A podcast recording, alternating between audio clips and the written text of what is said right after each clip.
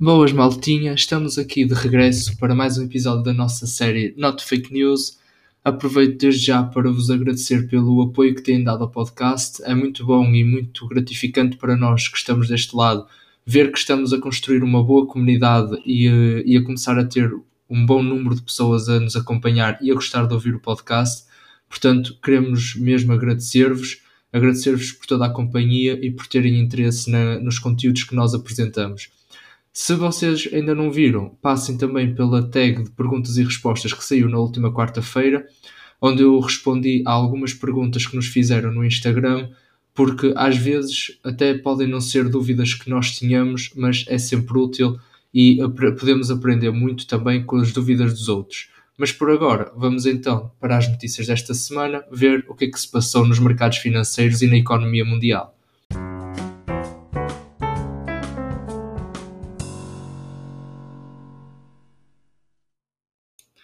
Vamos então analisar o que é que se passou nos mercados financeiros nesta semana, uma semana em que, no seu geral, foi praticamente horrível para os mercados financeiros, com tanto a Europa como os Estados Unidos a apresentarem bolsas a fechar no vermelho em praticamente todos os dias. E porquê é que se passou isto? Vocês podem perguntar. Muito por o medo daquilo que nós já tínhamos falado anteriormente, da reflação, que, que os investidores norte-americanos têm medo que aconteça no país num futuro próximo. Então, o que é que é isto da reflação? Como eu já tinha dito, é um, é um momento em que há uma grande inflação conciliada com, com o crescimento económico e então os grandes medos dos investidores eram realmente uma grande inflação a subir muito rapidamente no futuro muito próximo e também o, o medo causado pela subida das yields da, do Tesouro norte-americano. Vamos, vamos então primeiro começar pela, pela inflação. Para vocês perceberem, esta inflação é, é gerada pelos estímulos que o Fed está a pensar implementar na economia norte-americana. Esses estímulos correspondem a uma, a uma política monetária expansionista, com, com praticamente o Fed a meter dinheiro na economia. E vocês podem pensar, então, o porquê, porquê que há inflação numa altura em que se está a meter dinheiro na economia? Bem, primeiro vem-nos sempre à cabeça aquilo que é, que é óbvio, que é lógico, que é se há mais dinheiro na economia, as pessoas vão ter geralmente mais acesso a esse dinheiro e vão consumir mais e gastar mais esse dinheiro. Portanto, naturalmente, com o maior consumo, se a oferta não aumentar, os preços vão, vão ter de aumentar. Para vocês terem sim uma ideia, vamos pensar num exemplo assim muito simples para, para não complicarmos. Vamos supor que numa economia há mil euros e só há dois bens. Há o bem A e o bem B. Então, se há mil euros para esses dois bens, vamos supor que, por exemplo, podem custar um 750 e outro 250. Vá. Os dois juntos dá os mil euros. Se de repente a economia tem 2 mil euros, então os dois bens juntos vão ter, de, vão ter de custar esses 2 mil euros. Portanto, é óbvio que os preços vão aumentar. No que toca ao receio das yields, as yields do Tesouro norte-americano realmente têm vindo a subir muito nos últimos tempos e isto alerta os, os investidores para duas possíveis consequências. A primeira é então o, o aumento da taxa de juros num futuro próximo e a segunda é que, é que, o, é que o FED se veja obrigado a não implementar estes estímulos, ou pelo menos a reduzir estes estímulos à economia por, devido a este aumento da yield. Também esta yield, se nós pensarmos bem, a yield do Tesouro norte-americano é praticamente a rentabilidade do investidor ao, ao, ao investir naquela, naquela obrigação do, do Estado norte-americano. Este aumento das yields gerou também outro problema, que foi realmente estas yields do Tesouro norte-americano ultrapassaram o, o retorno médio, mais ou menos, do, das bolsas norte-americanas. Ou seja, neste cenário, os investidores, ao comprarem uma obrigação, tinham um maior retorno do que ao comprarem uma ação no seu geral na bolsa. Portanto, como nós sabemos que as obrigações são mais seguras do que, do que as ações no, no, no geral da economia, os investidores tinham a possibilidade de comprar uma obrigação que é mais segura e mesmo assim ter um retorno maior do que ao comprar uma, uma ação. Portanto, isto naturalmente levou os investidores a, a apostarem mais nas obrigações e menos nas ações, o que levou então à queda das cotações de muitas empresas na, nas bolsas pelo mundo fora. Este sentimento que os investidores tinham que as ações podiam estar sobrevalorizadas porque de facto estavam a dar, dariam uma rentabilidade menor do que uma, uma obrigação que era muito mais segura e também devido ao, ao grande aumento do, da cotação das ações no seu geral nos últimos tempos, nos mercados, tem vindo a disparar completamente, levou então este, esta sensação que as ações estavam sobrevalorizadas, levou os investidores a apostar em setores mais cíclicos, ou seja, aqueles setores que beneficiam com, com a economia, andam ao sabor da economia, porque realmente as expectativas nos Estados Unidos é que, é que a economia volte a, a um bom nível no futuro relativamente próximo, não tão próximo assim, mas num, num futuro relativamente próximo. E, e, como os investidores estavam a apostar mais nestes setores cíclicos, apostaram menos nos que tinham crescido muito até aqui, porque se eles pensavam que as ações estavam sobrevalorizadas, não, não fazia sentido nenhum apostarem então em ações que estavam constantemente a subir nos últimos tempos, porque supostamente seriam essas que estariam subvalorizadas. O que é que aconteceu? Então, uma grande queda que vimos praticamente ao longo desta semana toda, alguns dias tiveram ali uma exceção ou outra, mas uma grande queda no valor das ações das empresas tecnológicas, que foram aquelas que até ao momento, nestes últimos tempos, tinham aumentado muito o seu valor. Face a esta situação toda, então, Jerome Powell, o líder da Fed, veio então falar duas vezes perante o Congresso dos Estados Unidos nesta semana, sendo que as duas vezes teve um discurso muito parecido, que se baseou praticamente em acalmar os investidores, acalmar toda esta ânsia que, que se andava a viver no mercado com algumas garantias. Primeiro, o líder do Fed disse que o nível de crescimento da economia e também da inflação estava ainda muito aquém dos níveis que o Fed queria para a economia, nomeadamente, como dissemos no último podcast, o nível da inflação à volta dos 2%. Para além disso, Jerome Powell disse também que os apoios vão continuar, e que também não têm preocupações com e que pretendem manter a taxa de juro baixa nos, nos futuro, num futuro muito alargado para continuar a apoiar a economia e a dar estímulos para a sua evolução positiva no, nos próximos tempos. Realmente, este, este discurso e estes discursos de Jerome Powell vieram aliviar um bocadinho o, a sensação negativa que se vivia no mercado, mas em muitos casos não foram suficientes para realmente elevar uh, as bolsas, tanto a europeia como, como as dos Estados Unidos, para terrenos positivos no resto da semana. Realmente, na Europa, ali na, na quarta-feira, ainda se viu alguma inversão da tendência, face a este discurso de Powell, mas nos Estados Unidos nem na quarta-feira foi suficiente. E tanto a Europa como, como os Estados Unidos fecharam mesmo a semana em terrenos negativos, muito devido ainda a existir este receio da reflação, do aumento das yields norte-americanas e também de um, de um período de, em que a taxa de juros possa aumentar no futuro próximo. Por cá para Portugal, as coisas não foram tão bem assim como na Europa e como, e como nos Estados Unidos. Realmente, em alguns dias, sentiu-se que o PSI 20 estava a seguir a tendência europeia, que, o que por vezes é natural, mas na, cá em Portugal uh, as cotações basearam-se muito no, na apresentação dos resultados das empresas. Esta semana foi uma semana em que muitas empresas apresentaram resultados, empresas importantes na, na Bolsa Portuguesa, como por exemplo o BCP, a EDP, ou seja, na Bolsa Portuguesa as cotações andaram muito mais ao sabor do que, do que se passava nestas apresentações de resultados do que propriamente se passava na Europa. Apesar que, refiro novamente, claro que, que, fomos influenciados por aquilo que se passava na Europa e no resto do mundo. Nós somos, temos uma bolsa bastante pequena em tamanho eh, e em valor comparado às bolsas europeias e norte-americanas, e portanto a tendência que se passa no, no resto do mundo atinge-nos sempre um pouco.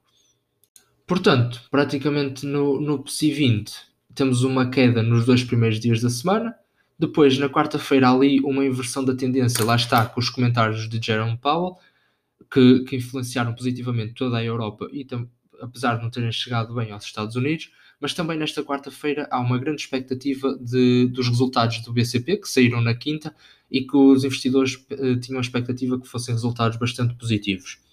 Na quinta-feira temos então uma subida que neste caso contrariou a queda europeia, devido à reflexão dos bons resultados da EDP. Ou seja, os bons resultados da EDP, apresentados esta semana, fizeram aumentar também a cotação da mesma e também, e também tivemos a subida da Galp e da Ibersol. No entanto, fechamos mesmo a semana no vermelho acompanhando lá está a Europa. Também, ainda junto aos resultados da EDP, temos então várias notícias que saíram esta semana que, do, do, da apresentação destes resultados que dizem que a EDP Renováveis aumentou os lucros em 17% e manteve os dividendos, assim como também a EDP a mãe manteve os, os dividendos neste ano e pagou cerca de 755 milhões de euros aos acionistas.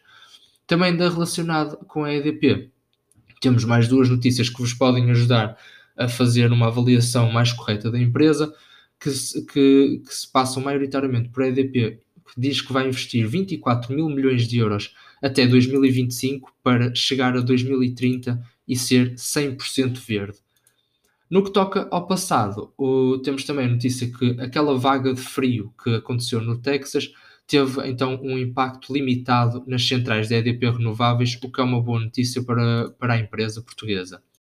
Portanto, em Portugal tivemos uma semana com algumas empresas grandes, como disse, a apresentarem os resultados. Portanto, o meu conselho é: eu não posso dizer aqui praticamente todas as empresas que apresentaram resultados e e se os resultados foram positivos ou negativos. Portanto, se tu tens algum interesse na Bolsa Portuguesa ou tens mesmo ações destas empresas, o que eu te aconselho é naturalmente a ir uh, ler os relatórios, ver quais foram os resultados apresentados e tirares tua, as tuas conclusões. Por exemplo, houve uh, apresentações de resultados, por exemplo, da Farfetch, do BCP, como já disse, da EDP. Portanto, portanto cabe-te a ti agora ires analisar um bocadinho estes resultados e perceberes então que impacto podem ter na tua carteira de ações. Continuando então nos mercados financeiros, vamos então ver como é, como é natural o que é que aconteceu aos mercados dos metais preciosos, do, do petróleo e das matérias-primas e também um pouco ao mercado cambial. Reforço a ideia que praticamente todos estes mercados também foram atingidos em muito por aquelas tendências que vimos anteriormente do mercado de, de ações, de, nomeadamente da, do medo da inflação, da reflação, de tudo isso que já falamos. Então, o ouro foi praticamente um, eh, uma semana muito negativa para o ouro, com apenas segunda-feira a subir o, a seu, o seu valor. Então, porquê que segunda-feira subiu? Por causa exatamente deste medo da inflação. No ouro há praticamente duas coisas que fazem variar o, o, seu, o seu valor. Como temos visto, é praticamente o medo que, que os investidores têm, porque o, o ouro é um ativo de refúgio, e também o, as yields do Tesouro Norte-Americano. E depois, o valor do ouro vai sempre variar entre qual destes dois fatores teve mais impacto. Realmente, na segunda-feira, quem teve, o, o, fator que teve mais impacto foi então o fator do medo. As pessoas estavam com medo da inflação e ainda estão, mas segunda-feira estavam com bastante medo da inflação e como ouro é um ativo de refúgio, basearam-se mais na procura deste metal precioso.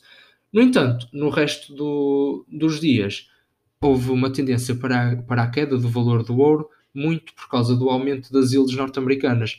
Porque, como nós falamos no, no podcast anterior, se não ouviste, eu repito, praticamente as, as, as ações soberanas do Tesouro norte-americano são também elas um ativo de refúgio, porque não têm, não têm uma grande, um grande risco. Portanto, se, se a rentabilidade de, dessas obrigações norte-americanas aumenta, as pessoas vão preferir ter essas obrigações a ter ouro, porque o ouro não, está, não estás a receber nada. Para o ter, tu, tu, tu compras e, mesmo sendo um ativo de refúgio, tu não recebes nada por o teres. Enquanto ao comprares uma obrigação, realmente recebes os juros. E se, e se esses juros estão maiores por o aumento da yield, é sempre mais benéfico para as pessoas terem terem obrigações do Tesouro do que terem ouro. No que toca ao mercado cambial, temos então maioritariamente duas tendências esta semana. A primeira é então uma desvalorização do dólar no geral da semana, apesar que ali na sexta-feira, pronto, fechamos a semana com alguma valorização do dólar, devido a que na sexta-feira, para contrariar um bocadinho esta tendência que temos vindo a falar, houve uma descida de, das yields, na, mas foi uma descida bastante pequena, nada no seu geral. Claro que as yields continuaram a aumentar esta semana, mas na sexta-feira tivemos uma pequena descida, o que realmente ajudou na valorização do dólar. Ou seja, esta tendência da desvalorização do dólar vem muito por causa de que o dólar está pressionado por estes estímulos que, o, que a economia norte-americana promete, porque naturalmente estes estímulos, o objetivo é meter dinheiro na economia, meter mais moeda na economia e por uma simples lei da oferta e da procura, com mais moeda, mais oferta e menor o valor de cada uma, menor o valor do dólar. A segunda tendência que se viu no mercado cambial nesta semana foi realmente, principalmente na terça e na quarta-feira, um aumento muito grande da, da Libra, do valor da Libra, face ao dólar, face ao euro, face a praticamente todas as moedas. Porquê? Muito devido ao plano de desconfinamento apresentado por Boris Johnson na terça-feira, que praticamente prevê que, que, que, a economia do Reino Unido reabra num futuro muito próximo e que com as perspectivas de vacinação também, a economia do Reino Unido possa aumentar a um bom ritmo no futuro próximo. Por último, vamos então olhar também para o mercado do petróleo, uma matéria-prima fundamental na economia dos dias de hoje, e foi uma semana, no seu geral, bastante positiva para o petróleo, com vários, vários motivos para isso. Por exemplo, ainda se sentiu neste início da semana alguns dos efeitos do, do nevão que nós falamos no último podcast do nevão que atingiu grandes uh, estados do, dos Estados Unidos na semana passada e, e, esses estados tinham muitas então muitas uh, refinarias e, muito, e muitos sítios de extração de petróleo, o que obrigou então a fechar a atividade de, dessas explorações de petróleo. Neste início de semana realmente ainda sentiu um bocadinho esse impacto e, e também porque a retoma da atividade foi um bocadinho mais lenta do que era esperado. Também se sentiu claramente uma, uma perspectiva de uma retoma da economia muito forte e também das perspectivas de inflação também ajudam a aumentar o preço do petróleo. No resto da semana uh, houve, houve no geral uma subida, porque apesar de ali na terça-feira ter havido uma ligeira queda, lá está, porque estas refinarias americanas voltaram então ao normal da sua atividade, mas no resto da semana, na quinta, na, especialmente na quarta e na quinta-feira, há um aumento então de, de, do preço do petróleo, mesmo com este aumento da oferta americana. E porquê? Face então à debilidade do dólar, que nós falamos há bocadinho, que, porque como o petróleo é, é, é cotado em dólares, então se o dólar está mais débil, se está a desvalorizar, então o petróleo vai ficar mais atrativo. Esta subida foi só interrompida na sexta-feira, que, como dissemos ao bocado, o dólar valorizou na sexta e, portanto, a atratividade do petróleo caiu um bocadinho. E também nesta sexta-feira, na próxima, na próxima semana, dia 4, está previsto que a OPEP fale sobre, sobre, as, sobre as expectativas da oferta de petróleo no, no mercado mundial e então os investidores têm mesmo uma expectativa que haja um aumento da oferta da OPEP, o que também ajudou uh, na sexta-feira a cair um bocadinho o preço do petróleo. Mas no seu geral foi uma semana positiva para, para esta matéria-prima. Passamos então aqui para as notícias mais importantes que eu selecionei para esta semana, sendo que já fui dizendo algumas e que não vou voltar a repetir, como era o caso dos resultados apresentados por algumas empresas da Bolsa Portuguesa. No entanto, a primeira notícia que temos aqui sai na segunda-feira e é praticamente referente a, um, a, uma coisa que Elon Musk disse no domingo. Ou seja, no domingo, Elon Musk disse que, na sua opinião, os preços da Bitcoin pareciam estar altos.